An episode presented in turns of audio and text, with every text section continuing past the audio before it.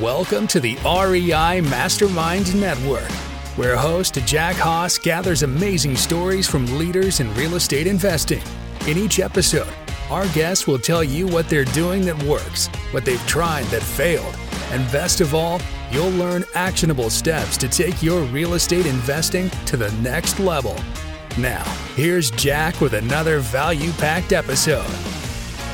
We have Dan Barrett with us here today with AdWordNerds.com. So head over there because I have a feeling once you hear this podcast, you're going to want to book a call with him and his team. So there's a there's a form for a free strategy session right there on their front page, and I I, I think uh, you might want to take advantage of this. But really appreciate your time, Dan. Hey, well, thank you for having me. I really appreciate it, and I'm very much looking forward to this conversation. We were saying off mic, with just when we were getting started you were like, I like to get nerdy with it. Obviously, that's what I like. That's why I put it in the name of my business. So I'm ready, man. Let's let's do this thing. So well, I I I've been looking forward to this conversation because I've I've had some experience with uh, some other companies that tried to provide me this exact service. Okay. Unfortunately, that company had absolutely. You see, you're laughing already. You know exactly where well? this is going. Did it go well? They had yeah. absolutely no experience with real estate investors. It was gotcha. Yeah. And so I got dumped into the same pool as realtors. And it was just a lot of money just thrown to the wayside. And it was a terrible experience. So I, it's, it's really a pleasure to find somebody who actually focuses on this niche. Yeah, well, thank you. And uh, yeah, unfortunately, it's not a super uncommon thing. And you know, honestly, so I started I started working specifically with real estate investors, doing online marketing about a decade ago now. So it's been about 10, 10 straight years of only doing investors. And when I started, you know, when I got my first investor client, uh, I had no idea what real estate investing was either, right? I think as a culture, we're much more aware of it today than we were back then, but still, you know, I always say like the vast majority of agencies, it's hard to parse exactly what the difference is between a seller and a motivated seller or a buyer and a seller or retail market versus wholesale market or that kind of thing. So it's um, it certainly isn't that you have to specialize in it to do it. But I think that the fact that all we do as investors all day, every day, you know, we manage over $5 million of spend a year. Uh, we've been in every market in the United States, big, small, and in between it just helps to build that sense of pattern matching, right? When you get into a market and you're like, oh, this is this kind of market or this kind of problem. So I like to think it gives us a competitive advantage. And uh, I like it, man. Investors are interesting people, right? They're very driven, they're very numbers based, they're analytical, they understand risk, they understand volatility. Those are people I can usually jam with, right? So they're we're a good match. Yeah. So, you know, one of the things that I was we were chatting about before we hit record as well is that frankly, I think real estate investors and realtors, for that matter, were a bit behind when it comes to any kind of technology or incorporating this type of type of thing. Yeah. So um, before we get too deep into it, I think we better take a, a minute and kind of set a baseline as to what we're talking about when we say AdWords. Yeah. All right. Great. So yeah. So AdWords of the titular AdWords nerds is now called just Google Ads and Google Ads really encompasses a variety of different things, like these sort of, you know, I would say the platonic ideal of a Google ad is you go on Google and you type in sell my house fast and you get a whole bunch of search results. And the top four are going to be ads, and the bottom four are going to be ads. And that's what Google Ads is, right? So that's primarily what investors are doing when they say, I'm doing Google Ads. It is mostly what they are focused on because that channel, which is technically called Google Search Ads, is you're searching on Google, right? You're seeing text ads and so on. Those ads still to this day tend to have the highest buy for an investor. They tend to have the best cost per deal acquisition. They tend to produce the most motivated leads because there's intent built into the relationship, right? Like if I went on Google and I typed in sell my house fast, the only thing you know about me in that moment is that that's what I want to do, right? Or at least that I'm interested in it, right? You don't know mm-hmm. how much equity I have. You don't know if there's, you know, zoning violations or if I need repairs or what you don't need. You don't know any of the things that you you might know. For example, if you're like building a bunch of different mailing lists or your list stacking, right? There's all these different ways that investors have traditionally done their marketing.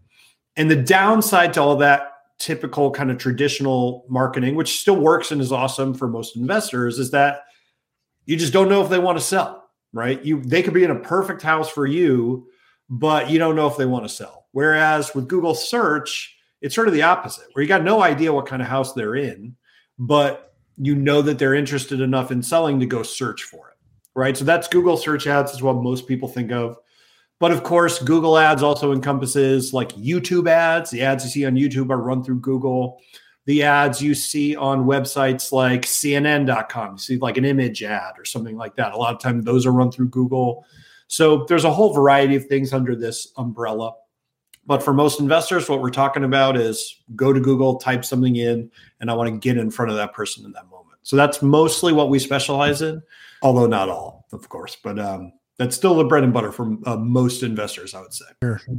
So you know, this is one of those things that you you just kind of touched on it. You, a lot of us still do the uh, mailing campaigns. You know, yeah. the the yellow letters they're sending out.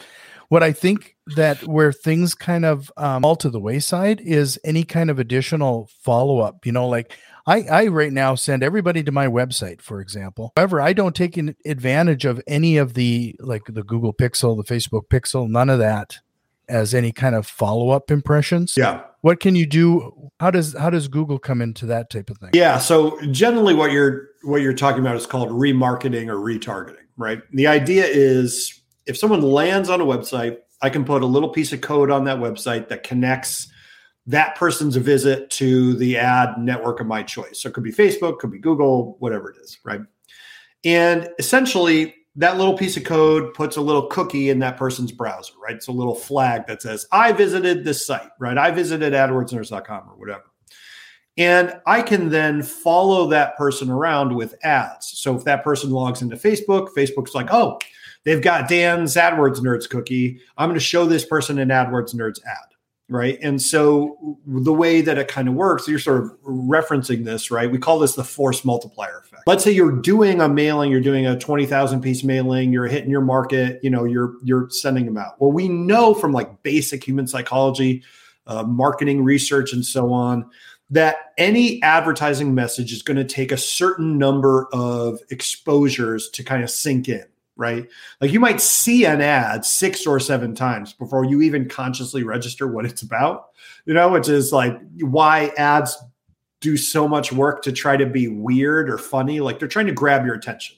Because mostly we just screen ads out, right? And then if you broaden that to take in, for example, every sign you see, every logo you pass when you walk down the street, right? You're, you're being exposed to so many different messages all the time. So we know to break through that noise, you need to get in front of someone, you know, not once or twice, but like four, five, six, seven times, right?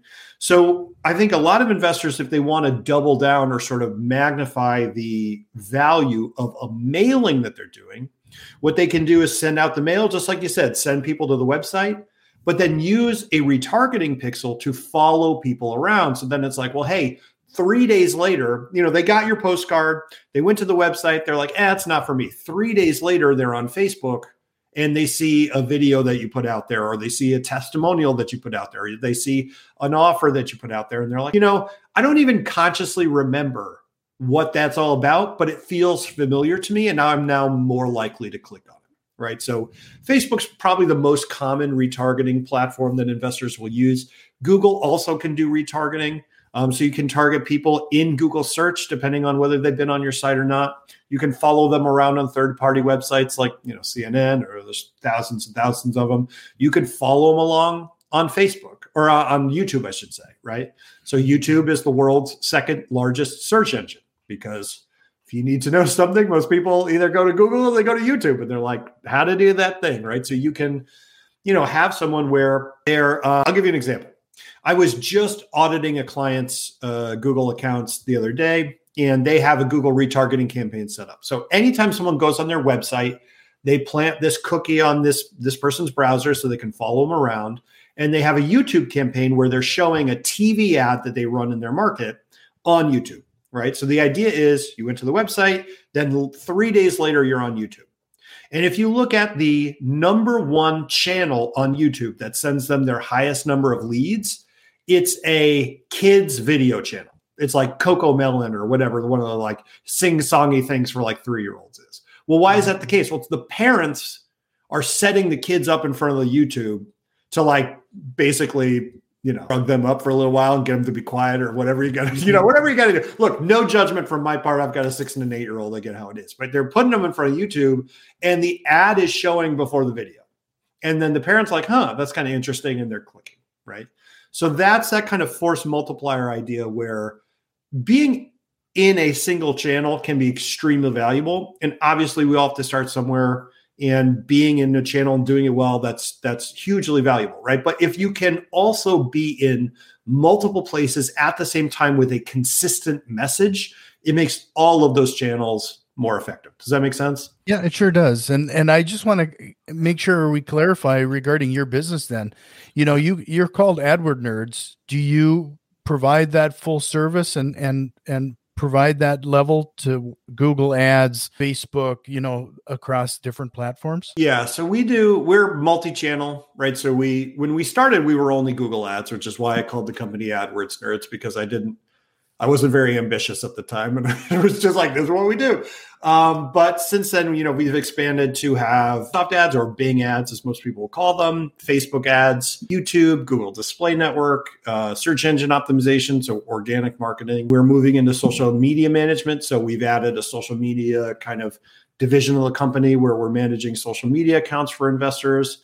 And my next thing, it's next on the list, although we don't have it quite yet, is TikTok because I personally, I, uh, I tell this story that's like TikTok was the first thing where I was officially like, I'm just too old. I just can't. I just can't do it anymore. Right. Like just, yeah. I, you know, whatever. And recently I was like, look, TikTok, just based on growth patterns and based on usage patterns and based on the audience that's on TikTok now, which is young, TikTok is going to be the most important social media network in the next three to five years. It just is. If it's not already, it is. And TikTok ads are pretty quickly overtaking, at least in certain demographics, Facebook ads. So you can look at TikTok and say, which I think most investors say, which is there's not a lot of motivated sellers on there, right? It's too young an audience. And I would say that's true today, right? Mm-hmm. But it's not going to be true five years from now. Mm-hmm. And so, you know, part of our business model is always just that like we're always trying to find whatever the next thing is, whatever the next thing is, because it's always changing. So it's growing and evolving. And so when investors come and they work with us, we just do all of that stuff for the same fee. We don't add on per channel. We don't add on per market. It's a flat fee, right? I would say like we're not the cheapest agency in the industry. We're just not. But the advantage is you just come in and you've got a whole team that's like trying to proactively and and grow and test new things for you. And you don't have to worry about the upselling and all that stuff. So that was a bit of a tangent. But if you're listening to this and you're like, I don't like what these kids are doing on the TikTok. I didn't like it either, but I still feel like we should all at least check it out. What the deal is. So. Well, I mean, I think we're putting our heads in the sand, just like we I mentioned. A lot of real estate investors and realtors were were behind on a lot of this. Yeah, and and TikTok just announced. I don't know this week or last week. They're they're raising the number of minutes you can upload, so those vi- videos can now go up to ten minutes. Yeah. At this point, I mean, we're inching towards YouTube you know, content. Mm-hmm. You know, I'll tell you the, the, the most interesting thing about TikTok that I've heard, and so it's interesting because like in my other life, right before I really got into business and I really started doing what I'm doing today, I was playing in bands. I was a musician. That was my thing, right? And so I still have a lot of those friends. And through music and stuff, I'm I'm in touch with a lot of younger people than I am, right? Like I'm 42, right? But you know, these are like people in their 20s, right? And they're they're just into music and that's how I know them, right? So I'm like when I was started researching TikTok because I was like I just don't really get it and I personally couldn't stand it, right? Just couldn't I couldn't deal with it. Young people enjoying their lives, it's just anathema to me. I hated it. I was like I'm too whatever. I'm too grumpy, I can't do it. So but I was I was sort of, you know, asking younger people. I was like, "Well, what do you think of TikTok? What's the deal?" And the thing that I heard from nearly every person was it's the only social media network where the algorithm makes me feel good. Every other social media network makes me feel bad. And I was like, oh, there you go. Right. So, in any case, the, the reason I kind of belabor the point is not so much that TikTok's going to be huge for investors. Maybe it will, maybe it won't. Right. But It's more about being open to change and being open to this kind of ever evolving landscape. You know, you mentioned that investors tend to be behind. And in my experience, that's been the case, but it doesn't have to be the case. And I also think that our industry is changing so quickly. When you look at the entry of not just iBuyers like Opendoor and OfferPad and Knock and you know Trulia and you know Zillow when they were still doing instant offers and stuff like that. It's not just those companies that are disrupting us right now. It's also hedge funds. It's BlackRock. It's these companies with millions and millions of dollars to spend, right? And mm-hmm. ultimately, when you have little company versus big company, in every single instance where that's gone well for the little company, the advantage that they lean on is flexibility and the ability to change, right? And see things coming around the bend that the big companies don't. So even if you, you know, if you're listening to this, you're an investor and you're like, I'm not super technical, I'm not really into this stuff, like that's okay, but just try to keep your finger on the pulse of it at least a little bit, right? Even just ask younger people around you and be like, hey, what's up with this? That's all you got to do because at least that will give you a little bit of foresight into what's coming down the road. And you don't have to be that fast to be faster than the giant corporation down the block. Does that make sense? Yep. Well, I first of all have to say congratulations on the nerd milestone of hitting 42.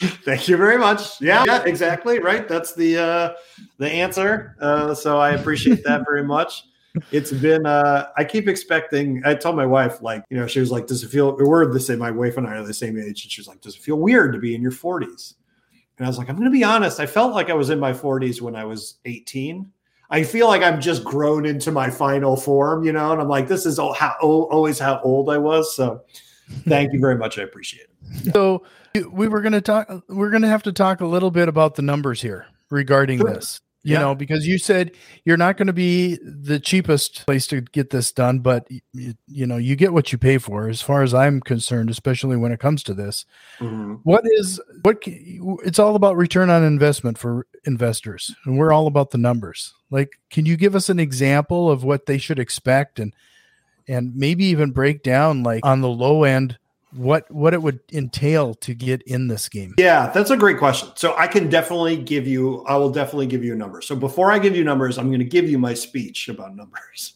which is that the numbers i'm going to give you are national average benchmarks that we use every day. So you want to think about like just in my day to day when i'm logging into an account like let's say i log into your google ads account I'm like hey i'm to i'm going to sort of try to diagnose an issue what I have to have is some sort of sense of what is normal and what is abnormal, right? Just like if you go to a doctor and you're like, Doctor, I feel sick, and they take your temperature, your temperature is like 130 or something. You'd be like, That's not good because the average is down here, right? But within any average, like even human body temperature, right? There's ups and downs and fluctuations, right? Like we might be 98.6 on an average, but at any given time, I might be 99 or 98.1 or whatever, right? There's a lot of up and down. Similarly, in Google Ads, you want to think about Google Ads as a market on top of a market. So, Google Ads itself is a market. It is an auction, a bid, a sort of a bidding war between all the different advertisers using all the different accounts with all the different strategies and every single individual change. They are going after each other in a competitive landscape. That's a market just like the stock market or your local farmers market if you're negotiating against people or haggling, right? That's a market. But that market sits on top of the housing market, right? So you have one market on the bottom which already has a, a certain amount of volatility, right? Any investor listening to this, I, I, it literally doesn't matter when you're listening to this. You could listen to this tomorrow or next year. If I say like, hey, that market, huh? Being weird, you're going to be like, yeah, it is. Because it's always weird. It's always doing something that nobody expects, right? So there's volatility in that base layer. And then there's also volatility in Google Ads because the number of competitors in your local market is going to go up or down. They're going to change their strategies based on what they think other people are doing or the results that they're seeing. The amount of searches that are available to you for a certain keyword is going to vary depending on what the you know local market's doing. Like there's just a lot of things going on. So the whole reason I preface all this with that information is to say all averages lie. They all lie, right? Just like if I say the average American family has two and a half kids, you're not seeing a half a kid anywhere. that half a kid is a mathematical fiction, right? Mm. So similarly, if I say, hey, national cost per lead in Google right now is between 175 and 250, which is true, right? As I'm saying this, that doesn't mean if your cost per lead is, let's say, $300, that's an emergency and you have to deal with it, right? And I'll just give you one example of this and then we'll get into some specific numbers. That number, 175 to 250, that is the national average cost per lead in Google, right? So a phone call or an email or whatever on that around that number. Now, just before this call, I was working with a client looking at his at his leads. He's four hundred and thirty dollars a lead, so that's double what the national average. And that could be a disaster for that person. But instead, he was like, I want as much of this as you could possibly give me, just more, more, more, more, more. Mm-hmm. Because he was closing one out of 10 and making 30K on average per deal. So that's $4,000 cost per deal acquisition on average, 30K in, uh, you know, in revenue produced. He's more than happy, right? So ultimately the averages don't matter. What matters is your own, your own individual baseline and numbers and the revenue in your business. Does that make sense? Yep, it sure does. Okay. All right. But in any case, let's kind of give some some basic uh, stats. And I, I will also say that, you know, not to give 5 million caveats before I give any actual information, but the other caveat is that our numbers are based on our performance. So other agencies will differ, strategies differ, that changes the numbers, yada, yada, yada. Right. But in any case, what I'm generally looking for in an average Google Ads account, if you are targeting, let's just say, whatever you want to call a mid sized market. So anything from a big city to a county, but not the entire state, not the entire Southwest United States, right? Like what mid-sized market, define that in your head. Generally, what I'm looking for is with a relatively targeted campaign build, around 2,000 to 5,000 people a month to see my ads. I want around 2,000 to 5,000 people to see my ads. From those 2,000 to 5,000 people, I'm looking to get at least 100 clicks, right? So just 100 clicks a month. From that 100 clicks, I'm looking to get anywhere between seven to 20 leads. Now, that's a pretty big spread. And generally, what I'm looking for is like 10 to 15. That's kind of like the median there, right? 20 being high, seven being low. All right. But I'm looking for that sort of magic 10 to 15 lead range. The mm-hmm. reason that that's the magic range for us early on is because on average, our clients close one for every 12. So for every 12 leads generated, regardless of quality. Right. So I'm, it's like, I don't mean like 12 conversations or 12 good leads. I just mean 12 leads. Generally, we're looking for one deal put under contract. Okay? That should, on average, put our cost per deal acquisition between three to six thousand dollars per deal, depending on the market. Because the number one driver of cost per deal acquisition is the market you're in. Because the number one driver of cost is competition. So if you're in a market with a lot of competition, costs go up. But generally, the markets that are most competitive are the markets where the the deal value, the amount of revenue produced by a single deal is highest, right? So people are willing to pay more if they're going to make 100k per deal. Mm-hmm. Right. But if you're in a market where you're like, hey, I can only make 10K, that's my spread on every deal, you're not going to have to pay 10K to get that deal because your competition will bow out at least in a rational market, if you believe the kind of rational market hypothesis, which generally seems to bear true uh, most of the time in ads. So that's kind of those stats that I'm looking for on average. But of course, nobody's average, right? There's never been an account where I've logged in and I'd be like, every number is exactly what I expected. And the other thing is that every number changes every day, right? Every market changes every day. I always say, like, you know, people would be like, well, you know, um, you know, when was the last time you advertised in Phoenix? And I'll be like, oh, you know, it's like six months ago. And they'll be like, oh, okay, cool. Like, what do you think that, you know, what do you think I can expect today? And my answer is like, I have no idea, right? It's like stepping in, you can't step in the same stream twice. It's the same thing. Every market's different. So six months ago in Phoenix, you could be in a completely different market than today, right? Or it could be the same, or it could be more aggressive or less competitive. It, it's hard to say. That was a lot of talking and a lot of numbers, but those are kind of the baseline that I look for. And then from there, we sort of uh, tweak or evolve depending on uh, client feedback and what their revenue generated is, and so on and so forth. But generally, we're looking for people to recoup their in- investment fairly quickly, typically within the first couple months, if not sooner. That's really our goal. Mm-hmm. So, this is going to be kind of a sidestep here for a second, but when you set up an ad campaign for somebody, then like say for Google Ads, yeah, is it in their Google Ads tenant? Do you do it and manage it in your own? Like how does that how does that relationship look? Yeah, that's a great question. See, this, these are these nerd questions that I appreciate from you. So that's good. Yeah. So we actually, this actually a very strong belief in our company. We only, so a little backstep, but I'm, I'll answer your question in a second, right? So a couple months ago, we sat down as a team. We're a team of seven, and we re- we spent, I think it was a total of 16 hours. So 16 hours of four four hour sessions, just diving deep on what drives us as a team. Why do we come to work? Why do we care? Right? Because our team, even though we know so much about real estate investing, uh, only one of us is actually an investor. Uh, Lou, who's our, our salesperson, right? The rest of us are ads people, we're marketing people. We are attracted to challenge and problems and, and sort of doing stuff and helping people. But like, I personally am not like investing in my spare time. It's not what I'm into. So it's not because we just love real estate investing so much, right? And so we were like, okay, why do we do this? Why do we come? Why do we care about being the best? Like we always say we want to be the best in the world at what we do, but why do we care? And we went on and on and on, back and forth. And we built this sort of list of values. There's only like five. But one of the values, like the top one, essentially, that's the most important to us as a business, as a, as a, as just why do we show up to work? It's we are holders of a fiduciary standard. Like the fiduciary standard in financial management is I am legally bound to do what's in my client's best interest, not what's in my interest. So, like if I get a commission for selling you a certain stock, but it's bad for you, I'm legally not allowed to do that. Right. Well, we want to bring that into how we do business. And we we filter everything through this value. Like every decision that we make as a company, we say, does this align with holding a fiduciary standard for our clients? And it goes all the way down to, for example, do we manage in the client's account or bring their campaigns into our agency account, which we could certainly do. And in many ways, managing from within the agency's account would be easier.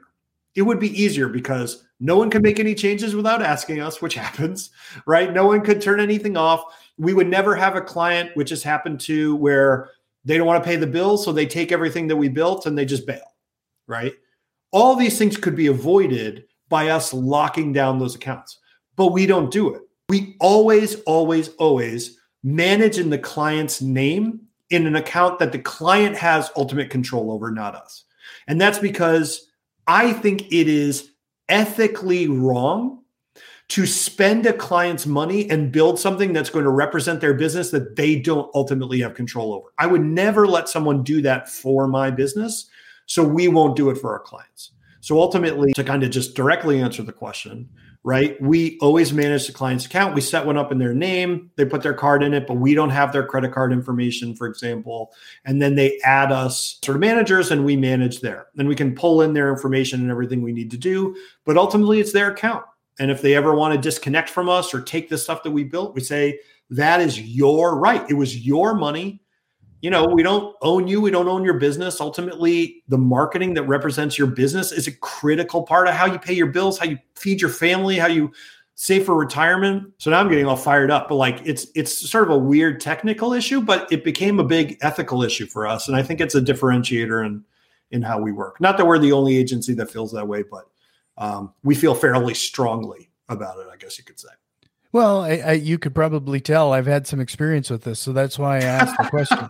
I didn't think. I mean, yeah. Oh, sorry. Was that like the the agency that you worked with before? Was that how it worked? Right. You know, that's how it worked. Where they and and I and I can kind of understand it to to a certain extent because um, when they have, in fact, frankly, they have a lot more. If they have all of the real estate investors, for example, in a in a big pot, I'm sure there's a lot more data points they can pull and cross pollinate. But it's much um, easier, um, right? It's much easier, right? So but you know, one of the things I, I, just really appreciate the transparency here regarding what the reason behind this, and it and it kind of speaks volumes because when you go to your website, and I'm going to mm. point this out because I was just tickled by what I saw there, because if you go there, yeah, frankly, you have an ultimate guide to PPC, mm-hmm. and it is pages and pages of content starting yeah. how they how you can do this. I mean, the level of transparency just on your website is frankly refreshing. What caused you to go to that level? Yeah, well, that's a fun. Thank you for saying that because I I wrote that guide. It's forty thousand words, I think, as I counted. You can bet. After that much time, I was like, I got to know what the word count is. A couple different things, right? Partially, it was search engine optimization driven. There was somebody who beat me out for like PPC management for real estate investors, and I was like, I don't think so. You're not allowed. This is my spot. I own this spot. So I was like, I'm going to write this thing that's like so in depth that you just give up and you never try to do this again and you feel bad. So that was like part of it. The other part of it is like we made a decision very early that station of the marketplace was going to be a key core element of the way that we market the agency itself, right? Like most of my marketing at this point is writing YouTube videos, doing podcasts, and you will usually have to prompt me in order to promote my own stuff right my ultimate and i'm very transparent about this my long term like evil marketing strategy is just to become the authority in the space on this particular topic. And the way that i have done that for the last decade and i think we've we've grown to where we are mostly because of this is just by being very honest about what we do being very open about it by giving away our secrets. Like if you go to um, you know and this isn't always true so i'm not i'm not trying to like cast aspersions but like for a long time if you went to a competitor of ours what they were using was a variant of a campaign that we built because we would put our campaign builds out publicly and be like here you go right? Similarly like i run a coaching program for people who don't really have the budget to justify a manager right? Like if you don't have a large ad ad budget to run every month it doesn't make sense to hire us to manage it right? Like I, I won't let you do that because at some point the marginal utility of those dollars makes more sense going into ads than it does going to me. And I'll tell people that, right? So we built a coaching program where it's like, hey, you know, it's a lot cheaper than getting managed, and we'll sort of teach you how to do it.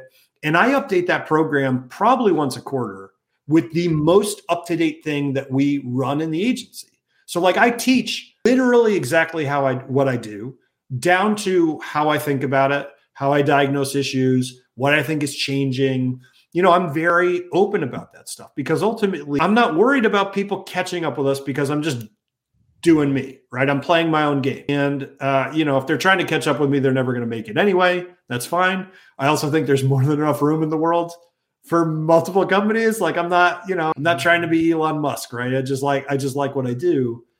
But the, the long term of it is and and this to bring this back to investors right and think about how you can apply this to your own investing business it's like people remember the people that teach them and provide value. You remember that right? And so when people now say you know you say google ads for real estate investors our name comes up more often than not. And it's mostly just because of that free stuff that we put out there right? So we try to do as good a job of that as possible. And it's something that i'm really trying to get back into and and lean into more and more as I you know my team has grown and I've, I've sort of grown more into the the CEO role over time. And uh, that's kind of what I view as my core kind of value add to the industry right? So uh, does that answer your question? Yeah it does. You know I, I was just like I said I, I was a bit surprised because frankly I've I've talked to and I had that I, I would classify it as a poor experience with an AdWords team yeah. to um and i've talked to a couple others trying to think okay is it is it just was not a good fit with that company? Or what type of experience would i have if i went to another company? More times than not i i find that um, unfortunately a lot of the when i was asking questions about how this has worked or how they chose those adwords or what type of research it was really like really quiet like uh, they hold it close to their their vest and they just don't want to share they don't right wanna, yeah, just, you know it's so it was just refreshing to see the level of detail just freely available on your site. Well yeah so, thanks. Thanks I, I appreciate it and you know it's um, something we spend a lot of time on and i always say too people hit me up and you got questions like i'll answer questions. I like look distract me from my work folks. You hit me up on social media i'm looking to procrastinate. So do it by all means. That'd be fun. so let's say uh, somebody does have a very small budget and they want to do this foray into some sort of PPC, Facebook mm-hmm. ads, what do you would you suggest they they consider starting with?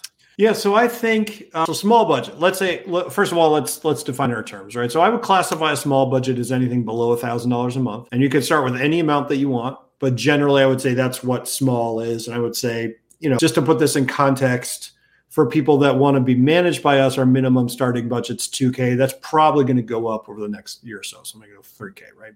So let's say you're below, you're at a thousand dollars a month or so. In a lot of ways, it depends on two things, which is what your market is and what your expectations are, right? If you are like, hey, I have a thousand dollars and I want to dominate Los Angeles, it's just not going to happen, right? Just like if I said, "Hey, I have a thousand dollars and I want to buy all of the Apple stock in the on the market," well, I can't do that, right? It's just I'm being priced out of that universe. But it doesn't mean I can't buy anything at all. So generally, you think of it, there's kind of a spectrum, right? There's a spectrum all the way on the left. You have really unfocused keywords that are lower cost. And all the way over on the right of the spectrum, you have really, really highly focused, highly targeted keywords that are higher cost. Okay. And all Google Ads strategy more or less boils down to where on this spectrum am I going to land? Am I trying to go higher volume, lower targeted, like less targeted? Am I going really, really narrow but higher cost? How do I want to split the difference? And generally, the lower that your budget goes, you're going to find two different strategies work fairly for fairly well, right? One is that I'm just going to cherry pick the most specific keyword in my market. So I might pick, for example, uh, I'm, I'll just use sell my house fast as an example because it's the one that that people always know. I'm like, all right, I'm only going to get in front of people that type in sell my house fast. And that's doable with a small budget because guess what? There aren't that many of those people, right? Like most people don't type in sell my house fast. They type in sell my house. Most people don't think to add fast to it, right? So it's like sell my house fast. It's a, it's a, it's a little percentage of a percentage. So I'm only going to go after those people. Use you, you use what's called an exact match keyword, which basically limits who Google can show you. And Google, I'm telling you, this is an exact match keyword. What that means is only show me when someone types in exactly sell my house fast. Not sell my house quick, sell my house fast. Right. And Google's like, all right, back off. You're a little intense. So, like in any case, just that. So it's going to be a small audience. Probably not going to spend a ton of money. Now, the difference is, or the downside is, when someone does click, you probably pay anywhere between twenty to forty dollars a click.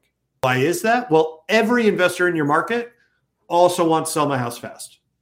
Every investor wants that. It's the first keyword everybody types in. And just like, you know, economics 101, when demand is high but supply is low because it's a low you know low volume audience but every investor wants it prices go up right? So this is kind of the cherry picking strategy. And that strategy might produce one or two leads a month. That, that strategy might produce two or three deals a year right? So if you're doing you're doing a thousand dollars a month let's say you spend 12000 let's say you get three deals that might be a $4000 cost per deal acquisition if you're making 20, 30, or even 10, you're getting a two, three, four X on your investment, right? Now, the other strategy you can use with a smaller budget is you do the exact opposite. And in most strategic considerations, is kind of what ends up happening, right? You end up getting like one strategy over here, or it's total polar opposite. And they both kind of work. This one is instead of being really, really specific, you say, you know what? I'm just going to throw my money at Google and let them handle it. Meaning, I'm going to run a broad match, a bunch of broad match keywords. Sell my house fast. We buy houses. We buy ugly houses. Whatever. I'm, I'm using all the stuff, and I might have ten broad match keywords in there. And what broad match keywords do is say, you know what, Google, this is what I want. This is the topic I'm going after. But you can decide when someone types something in whether that matches what I'm talking about. So sell my house fast as an exact match keyword, which is really focused only fires when someone types in sell my house fast and nothing else. Sell my house fast as a broad match keyword will fire when someone types in sell my house, sell my house quick, but also real estate agents near me, Zillow, like all sorts of stuff, right? it's all sorts of stuff. Now, the advantage of that is that that will put you in front of a much bigger group of people, thousands of people a month, right? The downside is not all of them are motivated sellers. And so you tend to tend to see a lower quality lead overall. But again, economics 101, these are not the keywords most investors want. Therefore, demand is lower and supply is higher because it's a bigger market. Therefore, prices go down. So instead of spending 20 to $40 a click, you might spend 5 to $20 a click. So all of a sudden, the economics are very different, right? Now it's a higher volume campaign, higher lead volume, lower cost, lower quality, but the cost per deal acquisition still ends up being somewhere in that two to four thousand dollars cost per deal acquired range, right? So both of these strategies work with smaller budgets. They also work in smaller markets. They work in a variety of places. But ultimately, every strategy has to be kind of designed for your individual market, your close rate, your ability to follow up with leads, all that good stuff. Um, but as a general overview, that's kind of usually what I'll say. And the main takeaway from all that, if you didn't necessarily follow all of that, which you absolutely don't have to, is just you can make it work with a smaller budget. I think a lot of people don't get started with online marketing because they're like, well, why bother? Because Zillow is dropping $10 million a day in my market and like, you know, I'm never going to be able to compete. And if Google Ads was a market where you could only compete by spending more, that would be true. Bigger companies would always win out. But Google knows that's not good for their consumers. That's not good for searchers, right?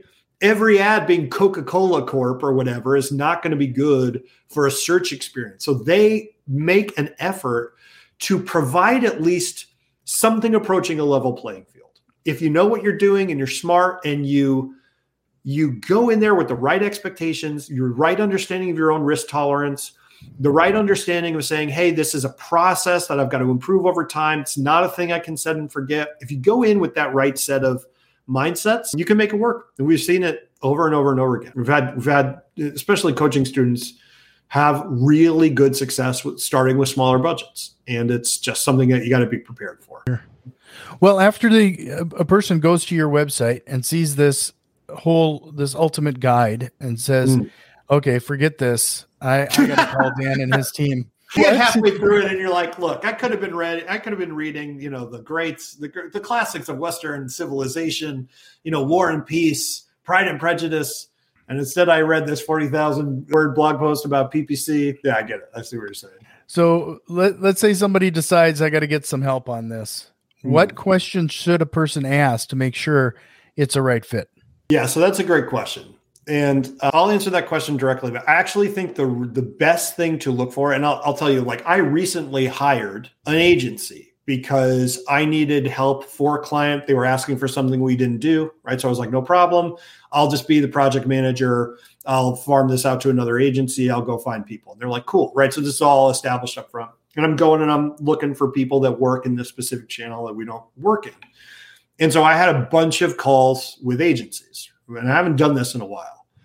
And the number one thing I looked for in those calls was how much are they asking me questions versus how much are they just selling me on stuff? Like, how much do they want to know about my individual business? And it was actually shocking to me the percentage of agencies where we got on the phone and they knew nothing about the client we were working with. They knew nothing about how the business model worked or like what the economics were. And they're like, yeah, yeah, we got it. And I was like, how do you know you got it? You don't even know what it is, right? Much less whether you got it. So that to me is a huge thing. We're we're a huge believer in it's a consultation, it's a strategy session, it's not a sales call, right? And that's personally what I am looking for. Like, do you really care?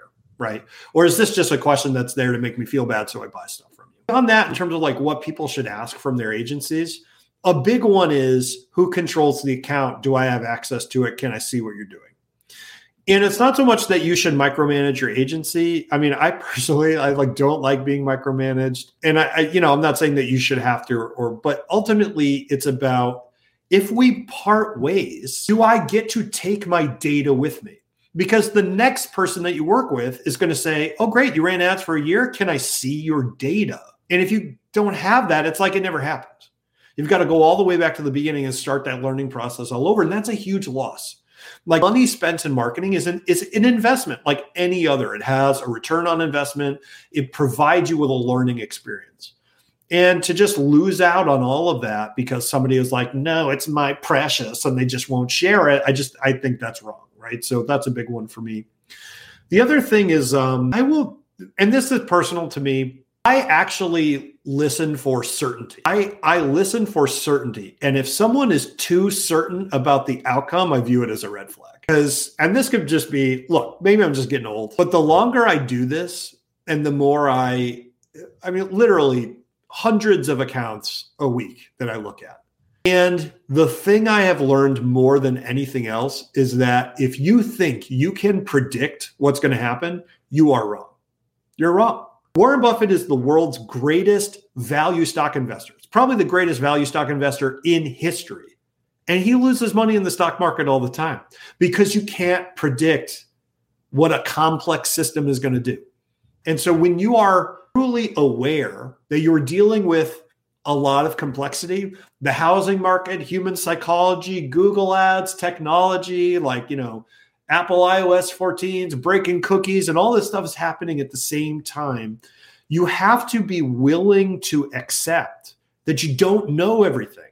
And so you can't guarantee or predict the future. So when someone says to me, like, I 100% know what to expect, here's exactly what's going to happen. I view that as, oh, you actually don't have that much experience yet. Because if you did, you'd know that you can't predict that. Right.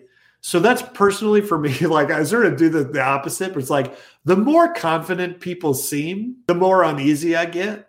It's kind of like if you go to the doctor and the doctor walks in and he's like, I know you have the measles. He like doesn't even look at you and he just walks out. And it's like, that's probably not great. You know, you should probably like do a differential diet. I mean, look, even House had to do a differential diagnosis, right? So uh, that's another one for me. It's just the kind of the uh, hubris of certainty, which runs rampant in my industry personally. But those are mine. You know, specific things like your market and what to expect from the market and what strategy is going to work. That should be something you should work out with anybody that you're talking to. Um, and it's going to take some work, right? There, there's no one size fits all for anybody, including investors. And uh, you should take the time to sit down with whoever you're thinking about working with and kind of hash that out. So, like when we do strategy sessions, that's what we're doing.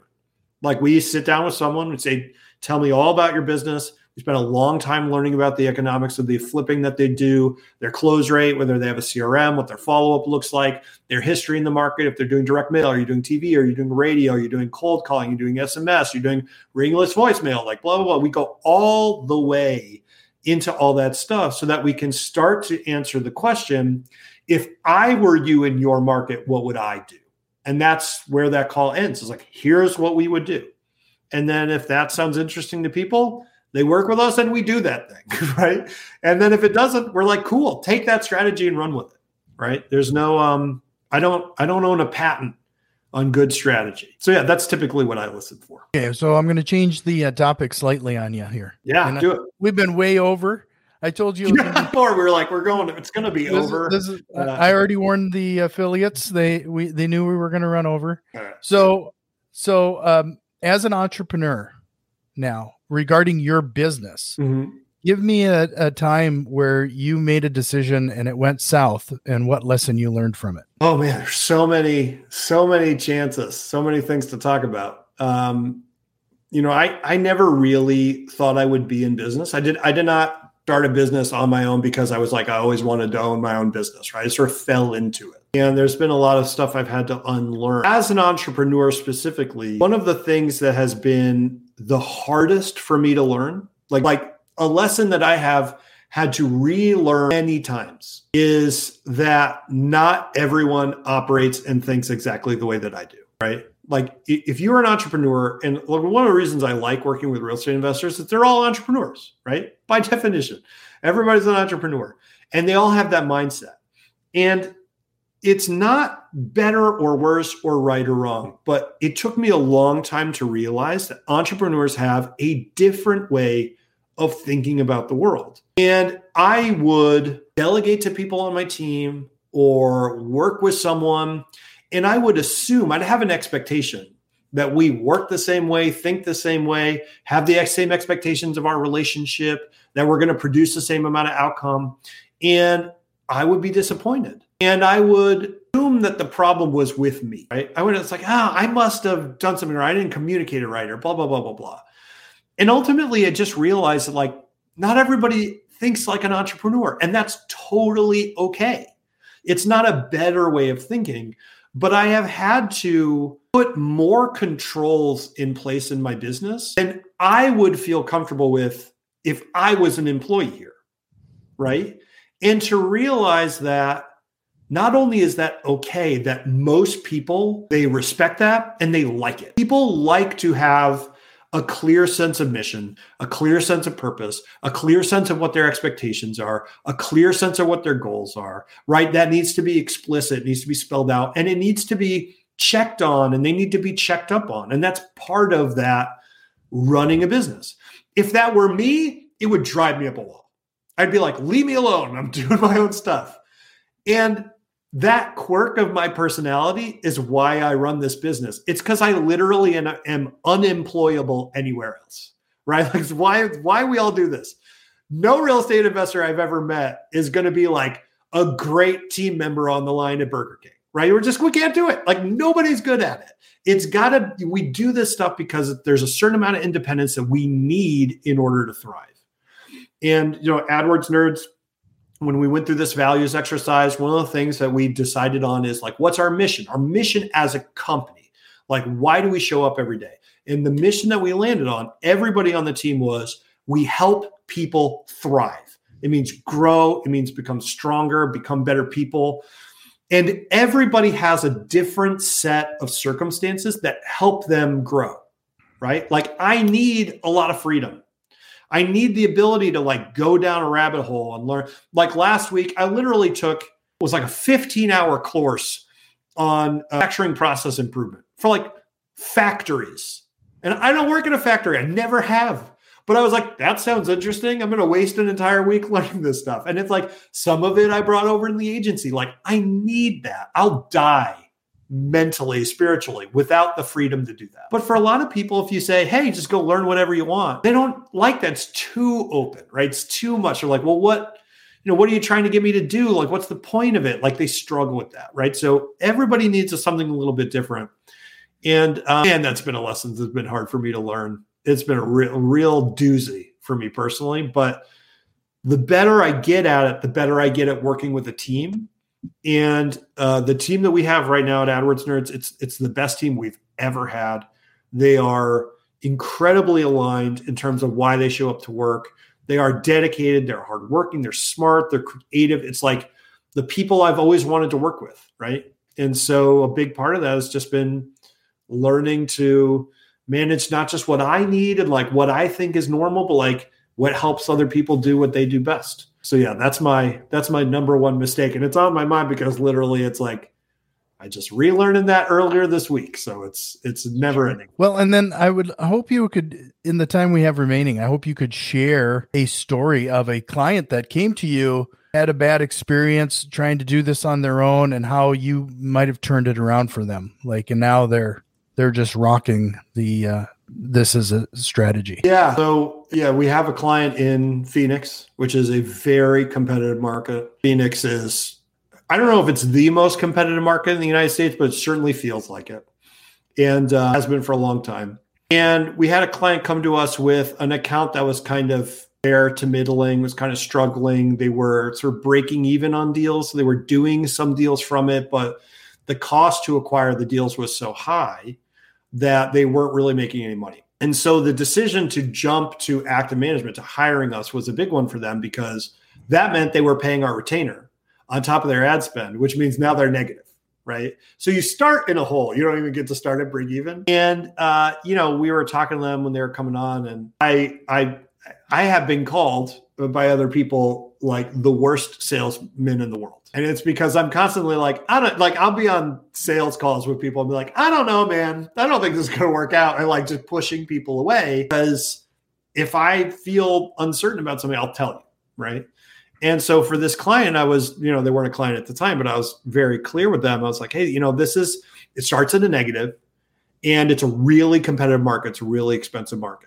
And you just have to understand it's going to be slow it's just going to be slow because the only way to beat a, a, really expensive market is to grind it out to make it more efficient over time. And it's not, you know, you can't flip a switch. You know, we always joke that there's a button that says it's the good ads button. It's like, oh, I forgot to turn the good ads on this month. Let me turn that on. Now you're going to make money. It's it's hard. It's hard work. So he was like, I get it. Let's give it a shot.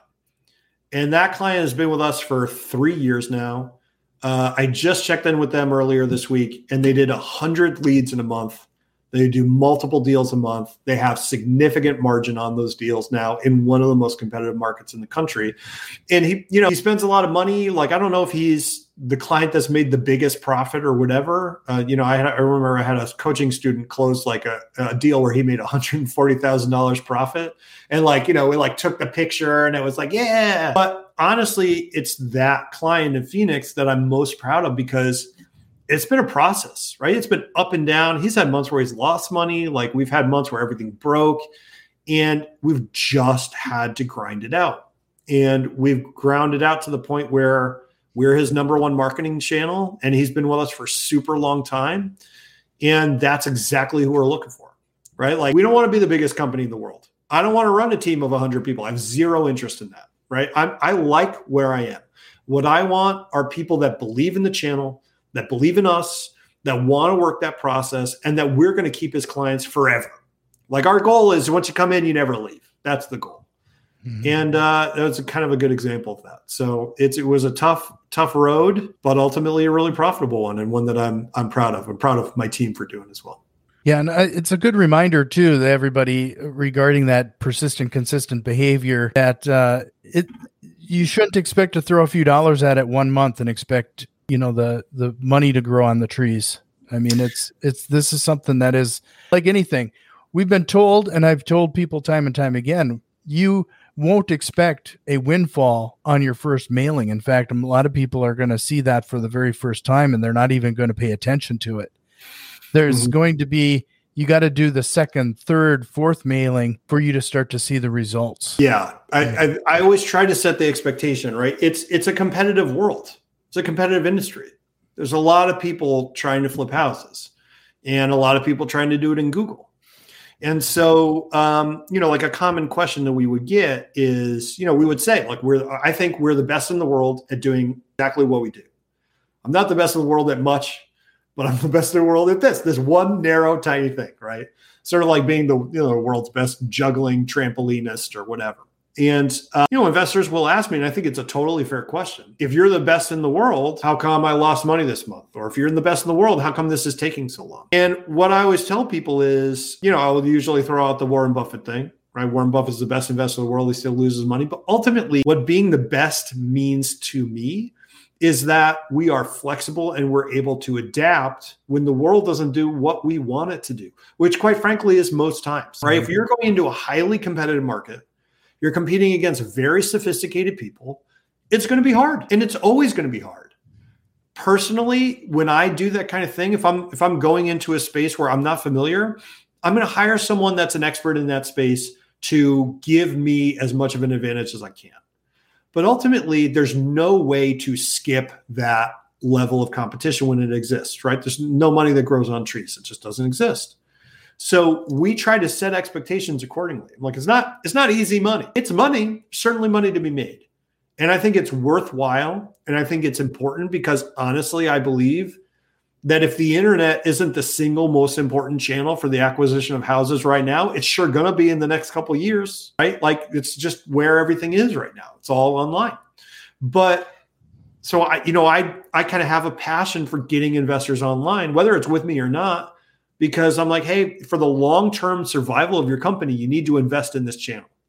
Doesn't have to be ads, could be SEO, it could be your Facebook, your YouTube, your TikTok, right? Whatever it is.